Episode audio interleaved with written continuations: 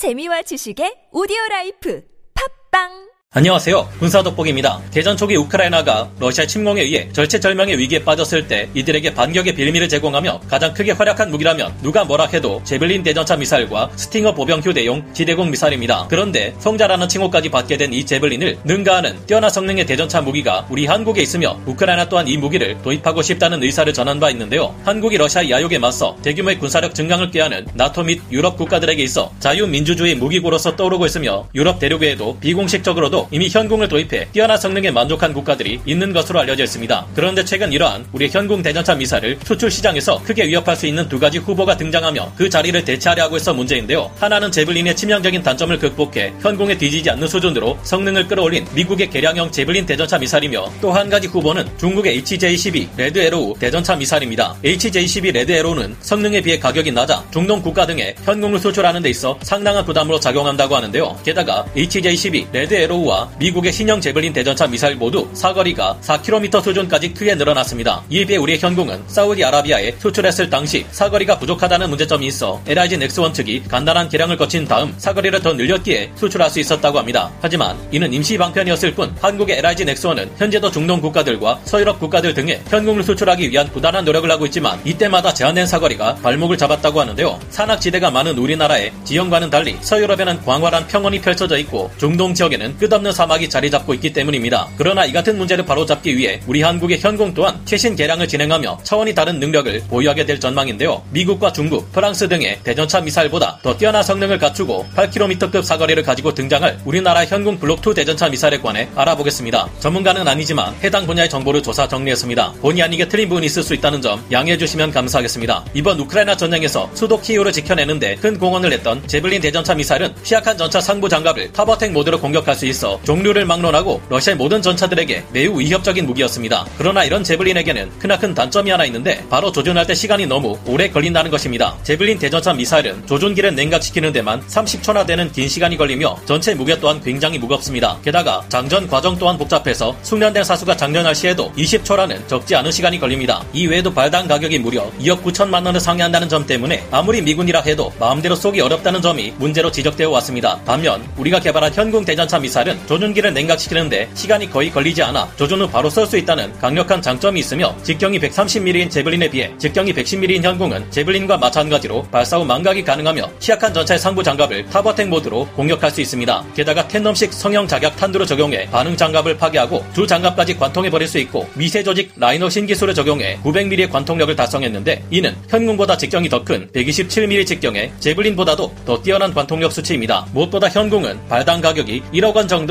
제블린보다 훨씬 저렴하고 광학 성능, 탐지 추적 성능 등 여러 면에서 뛰어난 성능을 보여줘 강력한 수출 경쟁력을 갖추고 있는데요. 그런데 최근 현지 시각 10월 12일 미국의 록히드 마틴이 기존 제블린 대전차 미사일의 성능을 크게 개량한 새로운 모델이 시험 평가를 마치고 조율 초도 생산 단계에 들어간다고 밝혔습니다. 이 신형 제블린 대전차 미사일은 기존의 6.4kg이나 나갔던 사격 통제 유닛의 무게를 4.9kg으로 줄였고 광학 센서와 야간 적외선 센서를 교체해 목표물을 탐지할 수 있는 거리를 2배 이상 높였는데요. 하지만 가장 획기적인 발전은 조준에 필요한 시간이 획기적으로 줄어들어 결과적으로 해외 수출 시장에서 현궁의 위치를 위협하게 된 것입니다. 신형 제블린은 무게를 낮추고 센서를 개량해 우리 현궁 대전차 미사일과 비슷할 정도로 중량을 낮춰 휴대성 또한 한층 더 높아졌는데요. 가격을 어디까지 낮출 수 있을지가 관건입니다만 지금보다 더욱 많은 양을 대량 생산해 가격을 낮추고 납기를 앞당기는 방식으로 가격을 낮출 예정이라는데요. 게다가 현궁을 위협하는 경쟁 상대가 또 있습니다. 최근 중국도 HJ-12 레드 에로우라는 대전차 미사일을 사우디아라비아와 같은 중동 국가들에 수출하기 위해 애쓰고 있는데요. 이 또한 타버텍 모드로 취약한 적 전차의 상부 장갑을 공격해 파괴할 수 있고 실제 성능이나 신뢰성이 어떨지는 몰라도 가격이 워낙 저렴하다는 것이 위협 요소입니다. 게다가 한 가지 문제가 더 있는데 중국의 HJ-12 레드 에로우도 그렇고 신형 제블린도 그렇고 사정거리가 4km 이상에 달해 이 부분에서 현궁이 가지지 못한 장점을 지니고 있다는 것인데요. 우리나라 현궁 사거리가 2.5km에서 3km 수준으로 제한된 이유는 산악 지형이 많은 한반도 내에 어떤 지형에서도 2.5km 이상의 교전 거리를 상정할 필요가 없다는 연구 및 조사 결과를 바탕으로 시스템으로 만들어졌기 때문입니다. 우리나라는 사우디에 이미 현공을 수출한 바 있지만 저가의 중국 HJ-12가 부담스러워 수출 당시 현공의 가격을 한국군 군납 가격보다 낮은 가격에 수출했다고 합니다. 그런데 이미 비공식적으로 우리의 현공 대전차 미사일을 대량으로 도입해 운용해본 사우디아라비아에서 현공의 짧은 사거리에 대해 불만을 드러내고 있습니다. 이번 우크라이나 전쟁에서 우크라이나군 보병들이 사용하고 있는 제벨린들 중에는 최신 개량형 또한 사용되고 있으며 사거리가 4km에서 4.7km 수준에 가까운 개량된 대전차 무기들은 러시아 전차들의 주포마저 닿지 않은 먼 거리에서 러시아 전차를 공격해 무력화할 수 있었던 것으로 드러나고 있습니다. 사막 지형이 많은 사우디에서 사용하기에는 현공의 사거리 2.5km가 짧은 감이 있습니다. 이 때문에 LRG 넥스원에서 현공을 사우디에 수출할 때 LRG 넥스원에서는 기존에 설계된 조건 하에서 현공 미사일의 로켓모터 비추력을 조절하는 편법을 사용해 그나마 사거리를 3km 수준까지 늘렸다고 합니다. 그러나 역시 이 같은 대책은 임시 방편일 뿐 미국의 제블린과 이스라엘의 스파이크, 프랑스의 MMP 등 다양한 서방제 대전차 미사일들은 물론 중국의 HJ-12, 레드 에로우까지 4km 수준의 사거리를 갖추고 있다는 점은 특히 중동 국가들과 유럽 국가들에서 현공의 설 자리를 좁게 만들고 있는데요. 이에 따라 방위사업청과 LRG 넥스원은 현공 미사일의 사거리 연장이 추후 수출 시장에서 생존에 필수라 판단했습니다. 이에 따라 한국은 여건상 현공 대전차 미사일의 사거리를 제한했을 뿐 필요하다면 사거리를 더욱 늘릴 수 있고 현공의 최신 개량 사업인 현공 블록2를 통해 현공 대전차 미사일로 하여금 4km 수준의 사거리를 달성하는 것은 물론 무려 8km 수준에까지 이르게 개발할 것이라고 호언장담했습니다. 한국에서는 이미 지난 2017년부터 현공의 사거리 연장형을 개발하기 위해 기술적 분석을 거치고 자체적인 개량 사업을 진행할 계획을 가지고 있었습니다. 하지만 한 가지 문제가 있었습니다. 직경이 130mm에 이르는 미국제 제블린이나 이스라엘의 스파이크 대전차 미사일은 비교적 로켓 모터의 개량을 통해 사거리를 증가시키는 개량 작업을 수행하기 유리한데요. 그러나 우리 현공 대전차 미사일은 직경이 110mm라 로켓 모터의 개량 등을 통해 더 긴 사거리를 달성하기 어렵다는 단점이 있었습니다. 그렇다고 현공 미사일의 직경을 130mm로 늘릴 수도 없었는데 이렇게 될 경우 현공 미사일의 발사는 발사관의 크기나 조준기, 탐지 센서 등 다른 부분의 개량도 함께 이루어져야 하기에 너무 많은 시간과 예산이 소모될 것이 염려되었습니다. 그러나 현공 대전차 미사일의 외형을 변경하지 않고 사거리 확대가 어느 정도까지 가능한지 타당성 조사를 수행해본 결과 그 거리는 최대 4km에서 5km 이른다는 분석이 나왔습니다. 이처럼 기존에 비해 훨씬 늘어난 장거리 타격이 가능해진 현공 블록2는 새로운 유도 방식으로서 고성능 관성항법 장치가 적용되고 핵심 부품들을 소형화하는 반면 성능은 더 끌어올릴 수 있게 되었습니다. 덕분에 현공 대전차 미사일도 로켓 모터를 더욱 확장할 수 있는 공간을 확보할 수 있게 되었고 이를 통해 충분히 4km 이상 떨어져 있는 적 전차를 정확히 타격할 수 있을 것이라고 하는데요. LRG 넥스원에서는 현공 대전차 미사일을 개량하며 이를 소형 차량과 공격 헬기 등에도 사용하려는 계획을 가지고 있는데요. 사우디에서는 우리나라가 추진하는 현공 대전차 미사일의 개량과 별개로 개량을 요구했는데 이는 현공 미사일의 110mm 구경은 그대로 유지하되 길이를 기존보다 더 길게 만들고 로켓 모터를 재설계할 것을 요구했습니다. 이렇게 개발된 사거리 연장형 현공 사우디 수출형은 소형 전술 차량이나 공격 헬기에서 사용될 계획인데 헬기에서 차량에서는 8km, 공격 헬기에서는 15km 수준의 사거리를 가지게 될 것으로 짐작되고 있습니다. 전투기들에서도 그렇듯 공중에서 발사될 경우 훨씬 먼 거리까지 미사일이 도달할 수 있기 때문이죠. 우리나라에서 추진하고 있는 현공 미사일의 개량은 외형을 거의 그대로 유지한 상태에서 진행되기에 비교적 빠른 시간 안에 완성될 것으로 예상되고 있는데요. 그렇다면 마지막으로 이렇게 사거리와 성능이 늘어난다면 가격이 얼마나 올라갈지가 문제일 겁니다. 현공 개량형의 경우 기존의 발당 1억 원 수준에서 어느 정도의 가격 상승을 피할 수는 없겠지만 그렇다고 해도 다른 서방제 대전차 미사일에 비해 상당히 저렴한 가격으로 수출될 것이기에 상당한 경쟁력을 갖추게 될 것이라고 하는데요. 개전 초기 우크라이나처럼 많은 전차나 장갑차, 자주포 등을 갖추기 어려운 군사력이 작은 규모의 국가들은 대전차 미사일과 휴대용 지대공 미사일 등으로 역시 적의 위협에 맞서려 할 가능성이 높은 만큼 앞으로 유럽과 중동에서 개량된 현공 블록2를 필요로 할 곳은 상당히 많아 보입니다. 중국의 H-12 레드 에로우 대전차 미사일에서는 또 다른 문제점도 있어 이 점이 수출 시 약점으로 작용할 수도 있고요. 여기에 대해 한국은 현공을 대량으로 생산해 공급할 수 있는 생산 라인 또한 충분히 갖추고 있다는 강력한 장점을 가지고 있습니다. 여러분은 어떻게 생각하시나요? 한국의 현공 블록2가 앞으로 많은 중동 국가와 유럽 국가들에 수출되어 중국과 러시아 야욕으로부터 스스로를 지키는데 도움이 될 수 있기를 바라봅니다. 오늘 군사 돋보기 여기서 마치고요. 다음 시간에 다시 돌아오겠습니다. 감사합니다. 영상을 재밌게 보셨다면 구독, 좋아요,